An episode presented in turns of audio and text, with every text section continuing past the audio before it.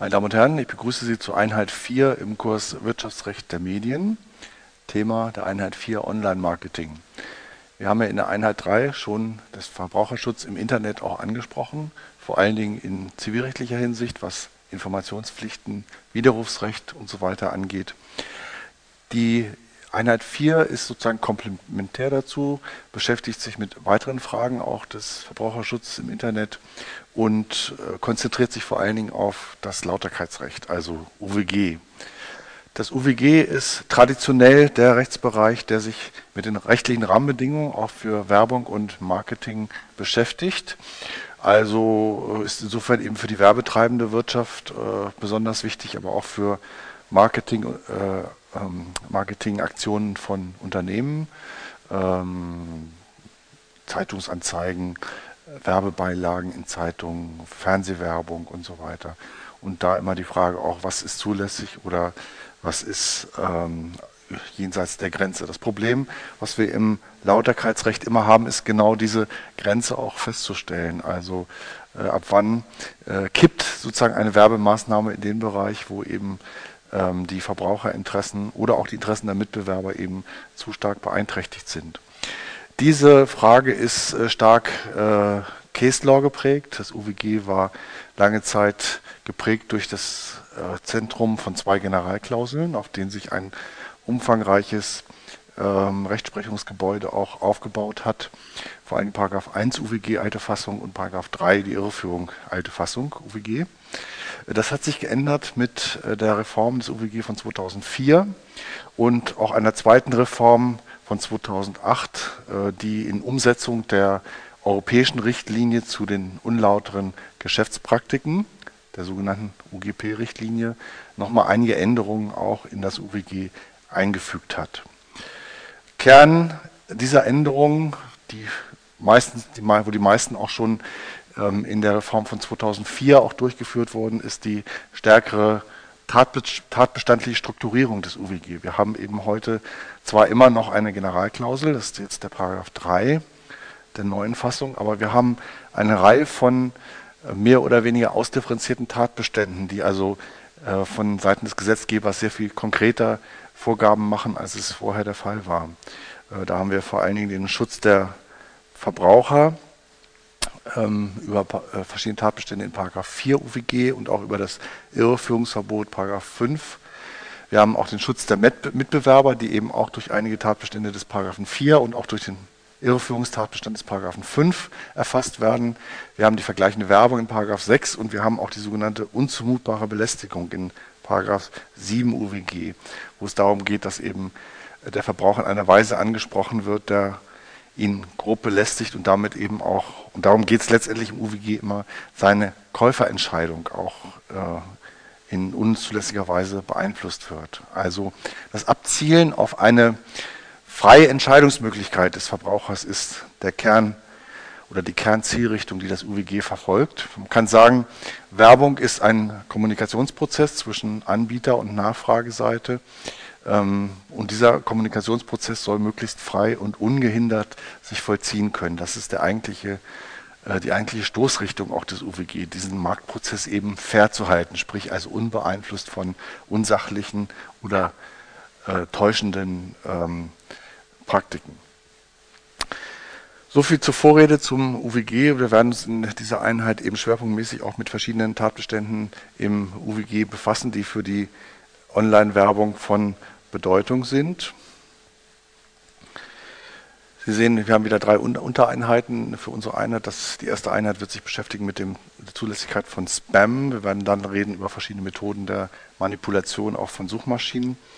Und äh, in der dritten Untereinheit werde ich mich dann noch äh, widmen weiteren Formen der Online-Werbung, die auch in letzter Zeit relevant geworden sind. Man kann sagen, das Internet, und damit sind wir wieder bei unserem Grundproblem auch, das den ganzen Kurs ja durchzieht. Das Internet bietet in technischer Hinsicht vielfältige neue Möglichkeiten, die wir so vorher nicht hatten. Es fängt also an mit den Hyperlinks.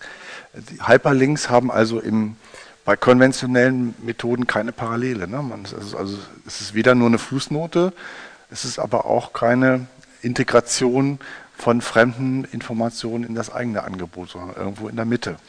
Und es ist dann immer Aufgabe der Rechtsprechung, auch solche Dinge äh, einzuordnen, zu bewerten und dann eben auch in das herkömmliche Gefüge der rechtlichen Rahmenbedingungen einzufügen oder vielleicht auch neue Regelungen zu treffen. Und da bietet gerade der Online-Bereich vielfältige neue Werbemöglichkeiten, gerade im Bereich Suchmaschinen, ähm, die, äh, Werbe, die Werbung der Mitbewerber auch zu beeinträchtigen, aber auch die Verbraucher zu beeinflussen und häufig in einer Weise zu beeinflussen, die diesem Leitbild des, der selbstbestimmten Verbraucherentscheidung äh, nicht mehr entspricht. Wir fangen mal an mit Spam und äh, für alle Monty Python-Fans muss ich nicht mehr erklären, was Spam ist. Spam ist ja ähm, ein, eigentlich eine, äh, äh ein Fleisch in Dosen, ähm, das äh, unter der Marke Spam auch vertrieben wurde und das wurde in früheren Zeiten, ich glaube es war in Kriegszeiten sogar in, solche, in einer solchen Massenhaftigkeit äh, unter die Soldaten vor allen Dingen gebracht, dass äh, sozusagen diesen Begriff geprägt hat, etwas, das man nicht will, das aber ungewollt über einen hinwegschwappt und mit dem man zugemüllt wird. Und in diesem Sinne wird Spam eben auch verwandt für ähm, Praktiken, die ähm, vor allen Dingen äh, über E-Mails eben daran bestehen, unaufgefordert Werbebotschaften zu verbreiten. Bevor wir zu der rechtlichen Beurteilung kommen, noch einige Grundsatzfragen, die für das gesamte UWG auch Bedeutung haben, die sich auch im Laufe der Rechtsprechung, äh, Entwicklung der letzten Jahre geklärt haben. Äh, die erste Frage, die sich stellte im UWG, äh, ist äh, von ganz zentraler Bedeutung das sogenannte Verbraucherleitbild. Das Verbraucherleitbild äh, bezeichnet die Frage, wie ist eine Werbeaussage überhaupt rechtlich aufzufassen? Das heißt, welchen Sinngehalt hat eine Werbeaussage, damit wir sie einer rechtlichen Beurteilung äh, zuführen können? Und das ist gerade bei sehr kurzen, knappen Werbeaussagen häufig die Situation, dass es eben mehrere Möglichkeiten gibt, auch solche Werbeaussagen zu verstehen. Und dann müssen wir sagen, welche dieser verschiedenen Auslegungsoptionen sozusagen ist denn eigentlich maßgeblich für die rechtliche Bewertung. Und da nimmt die Rechtsprechung schon seit langer Zeit auch das Leitbild des Verbrauchers, des Durchschnittsverbrauchers, äh, zieht, zieht sie heran, der also durchschnittlich informiert, aufgeklärt und mündig ist. Und aus dessen Sicht wird dann sozusagen bewertet, was ist die relevante Aussage. Und dieses Verbraucherleitbild hat dann natürlich auch Bedeutung für die rechtliche Bewertung, denn auch dafür wird eben der Maßstab des Durchschnittsverbrauchers dann äh, in verschiedener Hinsicht herangezogen. Die, äh, das derzeit herrschende Verbraucherleitbild, das eben von diesem genannten Durchschnittsverbraucher auch ausgeht, kommt äh, aus der Rechtsprechung des EuGH. Wir hatten in früherer Zeit in Deutschland ein sehr viel strengeres Verbraucherleitbild, das eben abstellte auf den unmündigen, hilfsbedürftigen Verbraucher. Das hat der EuGH in seiner Rechtsprechung äh, beanstandet. Die Rechtsprechung stützte sich auf die Warenverkehrsfreiheit. Das war der frühere Artikel 28 EG-Vertrag, jetzt Artikel 36 AEUV und hat gesagt, also ähm, diese unterschiedlichen Standards, die im Wettbewerbsrecht angelegt werden, sind auch ein Hindernis für die Warenverkehrsfreiheit. Und deswegen wurden einige BGH-Urteile als äh, dem primären EU-Recht widersprechend an, angesehen und bewertet. Der äh, europäische Gesetzgeber hat dieses neue Leitbild des Durchschnittsverbrauchers mittlerweile auch in die Richtlinien reingeschrieben, auch vor allem in die UGP-Richtlinie. Und die deutsche Rechtsprechung durch den BGH und auch die Gesetzgebung hat das übernommen, sodass das heute eben das herrschende Leit Verbraucherleitbild auch darstellt.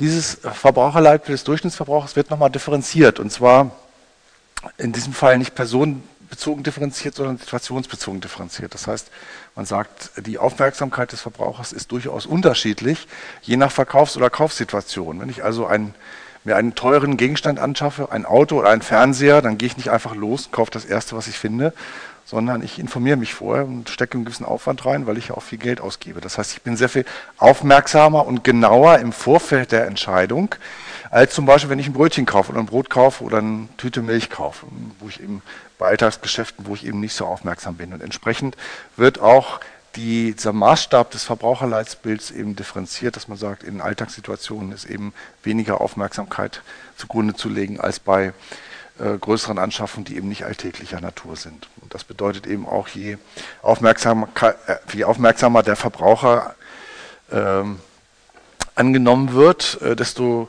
ähm, äh, mehr Informationslast trägt er auch, ne? desto kenntnisreicher wird er auch äh, unterstellt. Wird auch unterstellt, dass er sich eben gewisse Informationen auch angeeignet hat. Das ist die eine Variante und da sagt man eben im Rahmen dieser Situationsdifferenziertheit äh, gibt es äh, für das Internet als solches oder als spezielles Medium eben kein besonderes Verbraucherleitbild, sondern hier gilt auch das allgemeine Verbraucherleitbild. Diese Diskussion hat ihren Ursprung ein bisschen im ähm, äh, in den Frühzeiten des Internet, das Internet, es gab, gibt also Untersuchungen, dass das Internet zu in den ersten Jahren der breiteren Nutzung doch sehr stark geprägt war durch äh, eher besondere Art von, von Verbraucher, typischen Verbraucher, also äh, gebildeter als der Durchschnitt, äh, jünger als der Durchschnitt, männlicher als der Durchschnitt. Und da kommt so ein bisschen Diskussion her, können wir denn das normale Verbraucherleitbild auch im Internet anwenden? Heute muss man sagen, das Internet wird von allen Bevölkerungsschichten in gleicher Weise genutzt wie andere Medien auch, sodass also insofern auch kein Unterschied zu anderen Medien mehr besteht und man das ähm, sonst, ansonsten geltende Verbraucherleitbild auch in diesem Rahmen anwenden kann. Äh, die zweite Frage, die sich auch was äh, Besonderheiten angeht, stellt, ist die Frage, können wir medienspezifische Besonderheiten berücksichtigen? Also äh, gibt es besondere ja, Besonderheiten des Mediums Internet, die auch für die ähm, rechtliche Bewertung äh, eine gewisse Rolle spielen können. Und da gibt es also äh, einen kleinen Anhaltspunkt auch im Gesetz, im UWG, das ist der 5a Absatz 2, wo es um die Frage geht, ähm, ist unterlassen worden, äh, für den Verbraucher wesentliche Informationen auch ähm, im Internet einzustellen ähm, und dem Verbraucher auch zu geben. Und da sagt das Gesetz eben auch, es können medienspezifische Besonderheiten Berücksichtigung finden. Das gilt zum Beispiel dann, wenn ich also Informationen vermittle übers, über, äh, über das Handy, ne, wo ich eben äh, so ein kleines Fenster habe, da kann ich nicht äh, eine große Zahl von Informationen reinpacken.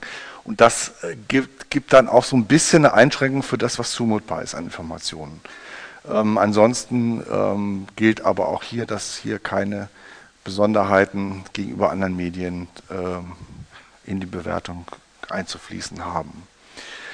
Ja, und wie schon gesagt, äh, die Einordnung neuartiger Werbemethoden ist äh, das Kernproblem. Neben den Suchmaschinen, die ich schon angesprochen hatte, gibt es auch so schöne Sachen, Pop-ups äh, und ähnliches, also Dinge, die sich über die Webseiten rüberlegen und uns ein bisschen stören. Screen Scraping, das erkläre ich noch, was das ist, Cookies und auch virales Marketing, alles Punkte, die ich im späteren Verlauf noch ansprechen werde, die eben durch das Medium Internet erst entstanden sind. Nun zurück zum Spam und der Frage, ähm,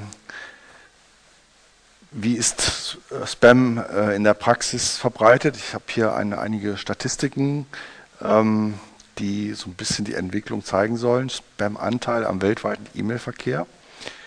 Ähm, und Sie sehen schon,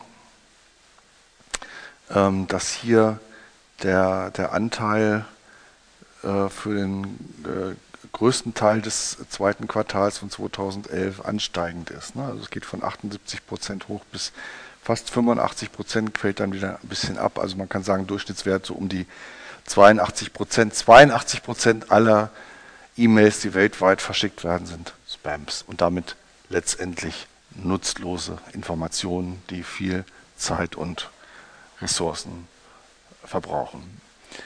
Und daran sieht man schon, es ist nicht nur ja, persönliches Problem des, äh, desjenigen, der mit Spam belästigt wird, sondern es ist auch ein allgemeines Problem, weil da natürlich auch Ressourcen in Anspruch genommen werden, die zeit- und äh, kostenintensiv sind und die in anderer Weise besser genutzt werden könnten.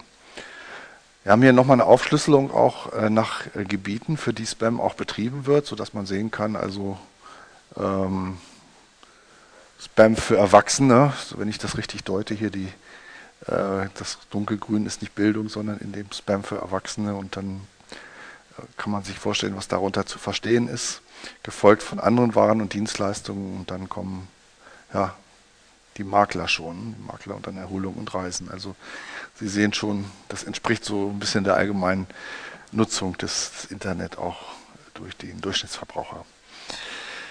So, jetzt die Frage also, ähm, wie ist das mit Spam, wie sollen wir das rechtlich behandeln? Und äh, wenn ich schon gesagt habe, es ist im Prinzip nutzlose Information, dann unterstelle ich eben, dass Spam, da sie unaufgefordert ist, auch für den Empfänger äh, keinerlei Nutzwert hat. Ähm, jetzt gibt es Parallelen natürlich auch zur, äh, zu herkömmlichen Werbeformen. Also wie ist das zum Beispiel bei Briefkastenwerbung? Ne? Wenn ich also äh, Werbung bekomme, wo eben ähm, entweder ohne Namensnennung oder wo ich auch äh, als Namen, mit Namen adressiert werde, die dann auch meinen Briefkasten verstopfen. Ähm, wie ist das damit? Und da sagt die Rechtsprechung, naja, bei Briefen ist es ja so, man kann die in der Regel sofort als Werbung erkennen und deswegen ist es kein großen Aufwand, den Brief einfach zu nehmen und wegzuschmeißen. Insofern gilt dort die Regel Opt-out. Das heißt, Briefkastenwerbung ist vom Grundsatz her erstmal zulässig. Und in dem Fall, äh, dass ich eben äh, das nicht will, muss ich eben widersprechen. Das heißt, ich mache dann Aufkleber auf meinen Briefkasten, keine Werbung. Und dieser Aufkleber ist vom, vom äh, Briefträger auch zu beachten. Das ist die Opt-out-Regel.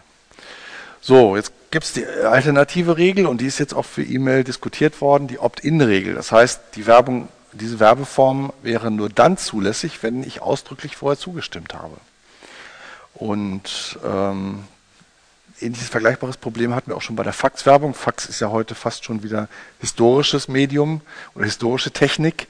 Äh, das war vor 10, 15 Jahren noch ganz anders. Da war also Fax die, das Hauptmittel, um äh, sozusagen telekommunikative Übertragung auch durchzuführen. Und da hat man auch diskutiert, wie ist das mit Fax eigentlich? Und bei Fax ist es ein bisschen wieder anders als bei Briefkastenwerbung. Ähm, das Faxpapier ist sehr teuer, das Faxgerät verstopfte leicht. Ich musste jemanden dabei stellen, der also das Fax rauszieht, dann ist mal guckt, was steht da drauf, brauche ich das, ist das Werbung zum Wegschmeißen? Also gewisse finanzieller und zeitlicher Aufwand, der dazu geführt hat, dass man gesagt hat, Fax ist eben äh, eine unzumutbare Belästigung und deswegen muss hier Opt-in gelten. Ne? Also auch ähm, Zulässigkeit nur bei ausdrücklicher Zustimmung. So, und jetzt kann man überlegen, wie ist das bei E-Mail? Also ist das mehr Fax oder ist das mehr Briefkasten? Äh, da schwanken auch die Bewertungen ein bisschen. Ähm, in früheren Zeiten war eben das Herunterladen, Löschen ähm, und auch die Belastung des Accounts bei E-Mails ein wesentlicher Faktor. Ne? Also es war, äh, es ist gar nicht so lange her, da hatte man auch sehr beschränkte E-Mail-Accounts, äh, die dann relativ schnell auch voll waren und wo man dann eben Mühe hatte, dann ähm, die, diesen Account wieder freizuschaufeln und dass also da auch ein gewisser Belästigungseffekt entstanden ist. Das ist heute nicht mehr so, äh, war aber vor zehn Jahren noch immer ein großer Faktor. Andere sagen, die andere Meinung ist dann eben, und das ist vielleicht heute auch eher der Fall, das Löschen ist einfach stellen. Man kann relativ leicht Spam auch erkennen, man braucht das nicht öffnen, man kann das einfach anklicken, löschen und dann einen Papierkorb schmeißen. Ähm, auch gibt es Möglichkeiten eben, sich auf anderen Wege zu schützen, also zum Beispiel sogenannte Robinson-Listen, Robinson-Listen sind solche Listen, wo man sich eintragen kann und die dann dazu führen sollen, dass man keinen Spam mehr bekommt.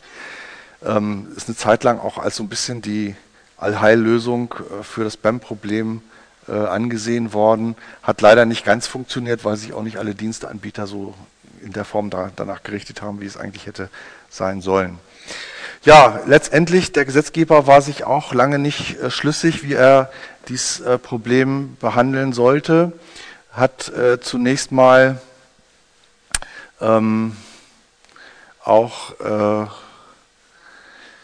ähm, ich gucke gerade mal, ob ich die Folie finde, na, ist hier nicht bei, hat zunächst mal auch gesagt, äh, wir ähm, versuchen es mal mit einer Opt-out-Regel. Ähm, also Spam ist erstmal zulässig und wenn man will, kann man da dann ähm, ja, ähm, kommunizieren, dass man kein Spam will. Es hat aber äh, dazu geführt, dass eben der Spam noch äh, stärker um sich gegriffen hat, sodass auch, also auch der amerikanische Gesetzgeber, der in diesen Fragen normalerweise recht liberal ist, äh, und auch der europäische Gesetzgeber sich dann dazu durchgerungen haben, auch eine äh, äh, Opt-in-Regelung einzuführen, sodass also ähm, nach heutiger äh, Gesetzeslage eben Spam nur dann zulässig ist, wenn ein Opt-in stattfindet. Sie sehen hier nochmal die Entwicklung. Auch die Fernabsatzrichtlinie von 97 hatte noch eine Opt-out-Lösung vorgesehen. Das war aber nur eine Mindestlösung, sodass der deutsche Gesetzgeber damals schon an seinen strengeren Voraussetzungen auch festhalten konnte. Die E-Commerce-Richtlinie hat dann eine Transparenzpflicht eingeführt, also klar und unzweideutige Erkennbarkeit. Auch wurden die Mitgliedstaaten angewiesen, dafür zu sorgen, dass solche Robinson-Listen äh, funktionieren, was aber leider in der Praxis nicht äh, so funktioniert hat. Die Datenschutzrichtlinie, das ist die sogenannte E-Privacy-Richtlinie 2002, hat dann das Opt-in-Prinzip eingeführt und war auch abschließend, sodass da also der Switch auch im europäischen Rahmen von einer Opt-out-Regelung zu einer Opt-in-Regelung stattgefunden hat und die UGP-Richtlinie von 2005, äh, die das Lauterkeitsrecht eben harmonisiert hat, hat das nochmal bestätigt und hat auch ähm, ein Per se-Verbot äh, nochmal als besonders starke Form der, des wettbewerbsrechtlichen Verbotes eingeführt, wo hartnäckiges Ansprechen äh, als Per se-Verbot ausgestaltet ist, das in jedem Falle unlauter auch ist. So, das also der europarechtliche Rahmen und die Umsetzung hat dann, äh, ist dann erfolgt in Paragraph 7 UWG. Äh, die Umsetzung die auch der UGP-Richtlinie letztendlich. Paragraph 7 UWG ist die Regelung, die ähm, das sogenannte äh, unzulässige, äh, Ansprech äh, unzulässige ähm, äh, unsachgemäße Beeinflussung äh, durch Belästigung eben betrifft. Also Belästigungsfaktor, äh, Belästigungstatbestand in verschiedener Schattierung. Und dazu muss man sich mal den, den Tatbestand jetzt auch genauer anschauen. Wir haben ähm, so eine Art Generalklausel nochmal innerhalb des Tatbestandes, das ist der Absatz 1. Geschäftliche Handlungen sind unzulässig, die Marktteilnehmer unzumutbar belästigen. Dann haben wir äh, in 1 Absatz 2 die unerwünschte Werbung, generell als Beispiel. Daneben ist eben innerhalb der Generalklausel auch Platz für neue äh, Werbearten, äh, sie darunter auch zu subsumieren. Wir haben dann eben in Absatz 2 bestimmte ähm, Werbearten, die immer als unzumutbare Belästigung gelten, ohne dass man noch äh, Wertungsmöglichkeiten hat. Die hartnäckige Werbung mit Fernkommunikationsmitteln, das ist eben die, die ähm, die Vorschrift aus der Geschäftspraktikenliste, die hier in Nummer 1 umgesetzt wurde. Dann individuelle Telefonwerbung. Nummer 3 ist E-Mail, Fax und Anrufmaschinen. Und Nummer 4 ist SMS. Sie sehen also, der, das ist auch so ein Beispiel dafür, dass das UWG eben sehr speziell geworden ist und hier auch innerhalb der Tatbestände nochmal abstuft zwischen allgemeinen Regeln und speziellen Verboten und äh, Regeln, die auch spezielle Technik betreffen, wie es eben hier in 7 Absatz 2 auch der Fall ist. 7 Absatz 3, da haben wir dann noch einen Ausnahmetatbestand auch in, für Fälle, wo die Direktwerbung per E-Mail dann doch wieder zulässig ist. Das ist also die Grundstruktur des einschlägigen Paragraph 7 UWG. Wir gehen mal ein bisschen rein in die Details und ich gehe mal jetzt zu Paragraph 7 Absatz 2 Nummer 3, den ich eben schon angesprochen hatte. Der betrifft Werbung mit Fax, automatischen Anrufsystemen und elektronischer Post. Also im Prinzip äh, die der Hauptfall, nämlich die E-Mail-Werbung hier mit äh, umfasst. Und zwar gegenüber natürlichen und juristischen Personen ohne vorherige ausdrückliche Einwilligung. Also Opt-in-Prinzip. Ne? Man muss, bevor das äh, oder damit E-Mail-Werbung zulässig ist, muss man vorher ausdrücklich zugestimmt haben. Das ist das, die Grundregel. So, es gibt von der Grundregel wieder Ausnahmen. Jetzt kann man sich fragen, warum macht man denn überhaupt noch Ausnahmen, wenn man denn erkannt hat, dass äh, E-Mail-Werbung so schädlich ist und auch belästigend ist, warum soll man das dann überhaupt noch in bestimmten Fällen zulassen? Wir gucken mal näher auf die Ausnahmen, auf den Ausnahmetatbestand, dann wird das vielleicht etwas klarer, warum hier der europäische Gesetzgeber auch äh, eine entsprechende Ausnahme vorgesehen hat. Diese vier äh, Punkte, die jetzt kommen, sind kumulativ zu sehen, sind also müssen äh, zusammen erfüllt sein, damit äh, E-Mail-Werbung ausdrücklich äh, oder aus, ausnahmsweise dann doch zulässig ist, ohne vorherige ausdrückliche Einwilligung. Erstens, der Unternehmer hat vom Kunden selbst im Zusammenhang mit einem vorgeschlossenen Vertrag die E-Mail-Adresse be bekommen. Also es muss vorher ein Vertrag schon stattgefunden haben und in diesem Zusammenhang die E-Mail-Adresse zugänglich gemacht worden sein. Und ähm, die Adresse wird nur für ähnliche Waren oder Dienstleistungen verwandt, nicht an Dritte weitergegeben. Ganz wichtiger Punkt. Stichwort Adresshandel im Internet. Der Kunde hat der Verwendung nicht widersprochen, also Opt-out-Prinzip gilt auch für diesen Ausnahmefall. Und es muss ein klarer und deutlicher Hinweis auch auf die jederzeitige Widerspruchsmöglichkeit einschließlich einer Kontaktadresse stehen, also Sie, äh, bestehen. Also Sie sehen, das ist sehr eng begrenzt auf Fälle, wo im Rahmen einer Vertragsbeziehung die E-Mail-Adresse zugänglich gemacht wurde und man dann doch eher annehmen kann, dass es auch im Interesse des Kunden ist, dass er per E-Mail auch angesprochen wird, auch wenn es um weitere Werbemaßnahmen geht. Also da äh, hat der Gesetzgeber sozusagen den, die Interessenlage etwas anders bewertet als im Normalfall der unaufgeforderten E-Mail-Zusendung. Das auch zu Recht und hat eben durch entsprechende Kautelen auch sichergestellt, dass das eng auf diesen Zweck auch begrenzt wird.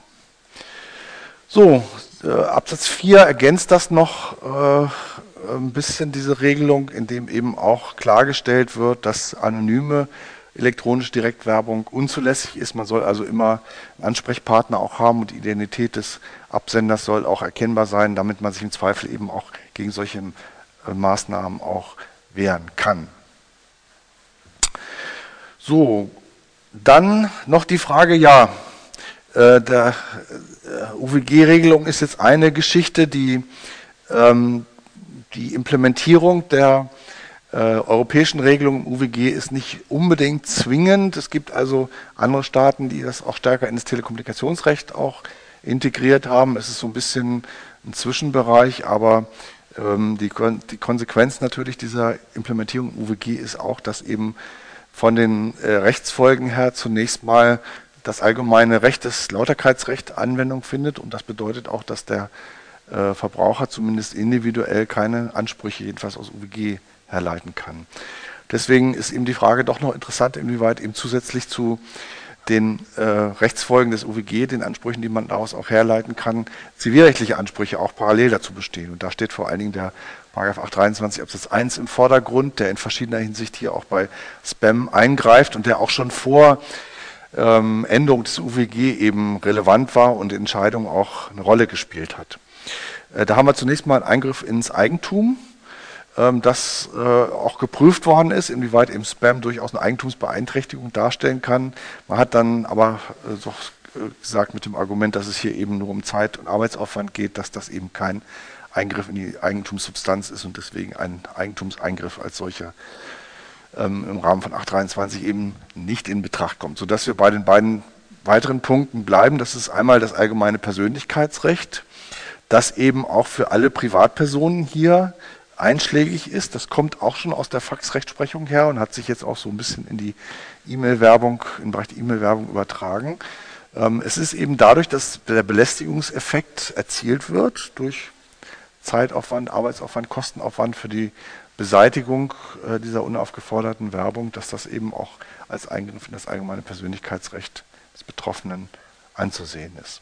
Und Im gewerblichen Bereich haben wir dann eben als äh, geschütztes Rechtsgut den eingerichteten ausgeübten Gewerbebetrieb. Auch da ist die Rechtsprechung äh, positiv und sieht auch das als entsprechenden Eingriff an. Wobei im gewerblichen Bereich immer, jedenfalls in zivilrechtlicher Hinsicht, doch ein bisschen gefragt wurde, kann man nicht doch eine mutmaßliche Einwilligung auch annehmen, ähm, die dann die Rechtswidrigkeit der Maßnahme auch ausschließt. Die gewerbliche Tätigkeit allein als solche wird dafür noch nicht reichen, aber wenn zum Beispiel ein Unternehmen eben die E-Mail-Adresse auf einer Webseite platziert, dann ähm, muss es wohl auch in Kauf nehmen, dass äh, äh, Werbung von anderen Unternehmen eben äh, platziert wird, zumindest wenn sie eben im Geschäftsbereich auch des Unternehmens fallen. Also insofern sind die Maßstäbe hier im zivilrechtlichen Bereich immer noch ein bisschen unterschiedlich zwischen ähm, dem Verbraucher als Adressaten und einem Unternehmen, das eben selbst gewerblich tätig ist. Ja, man kann hier nochmal die Frage stellen, auch ähm, wenn wir jetzt ein bisschen Überblick gewonnen haben über die Ausgestaltung des Spam, ähm, ist der rechtliche Schutz gegen Spam jetzt ausreichend? Ähm, Sollten wir die Gesetze verschärfen oder was sollten wir tun? Was meinen Sie? Ja. Also aus eigener Erfahrung würde ich eigentlich sagen, dass kein wirklich wirksamer Schutz besteht. Ähm, denn wie jeder von uns ja wahrscheinlich selber kennt, äh, verhindert der rechtliche Schutz nicht, dass trotzdem alle Spam-Nachrichten zugeschickt bekommen. Ja, also ich sehe es auch so, äh, in rechtlicher Hinsicht haben wir eigentlich äh, alles getan, was man machen kann. Man könnte natürlich noch an ja, strafrechtliche Vorschriften denken, um die ganz große Keule rauszuholen. Äh, was man vielleicht noch äh, stärker auch überlegen sollte, ist die technische und ökonomische Seite. Also techn technischer Hinsicht, und das ist auch verschiedener Hinsicht äh, überlegt worden, könnte man noch ähm, Verfahren entwickeln, die das Verbreiten von Spam zusätzlich erschweren. Also ich hatte mal verschiedene Vorträge auch gehört, wo man sich das so vorstellen muss, dass eben je mehr äh, Massen-E-Mails rausgeschickt werden, desto stärker man sich wie in so einem Teer verfängt, sodass also das äh, auf technischem Wege irgendwie immer schwieriger wird, entsprechende E-Mails auch zu verschicken. Ich mich nicht, wie das technisch äh, ausgestaltet wird, aber das soll wohl auf technischen Wege funktionieren. Das hat sich nicht so wirklich verbreitet, vielleicht weil es auch zu aufwendig ist. Eine Möglichkeit wäre, und solche Vorschläge äh, kursieren auch immer wieder, dass man E-Mails kostenpflichtig macht und dann sagt vielleicht, jede verschickte E-Mail kostet einen Cent. Das würde den Normalverbraucher nicht wirklich belasten, aber würde eben doch für Spam eben relevant, wenn man also Millionen ähm, Mails rausschickt, ist das dann schon doch ein Kostenfaktor, ähm, der dann vielleicht doch dazu führen würde, dass man auf wirtschaftlichem Wege eben ähm, dieses, diesem Spam-Problem Herr wird. Problem ist dann natürlich, man äh, würde abgehen von dem Prinzip der Kostenfreiheit von E-Mails. Und das ist natürlich auch in gewisser Weise ähm, ja, ein Wechsel, den man nicht unbedingt will. Ne? Es ist da doch ein bequemer und auch für die Kommunikation im Internet eben wichtiger Punkt, dass E-Mails eben kostenfrei sind. Ja, wir wären damit mit dem ersten Teil der, des, des Online-Marketing äh, zum Abschluss gekommen und ich würde dann weitermachen mit der zweiten Einheit, Untereinheit zur Frage.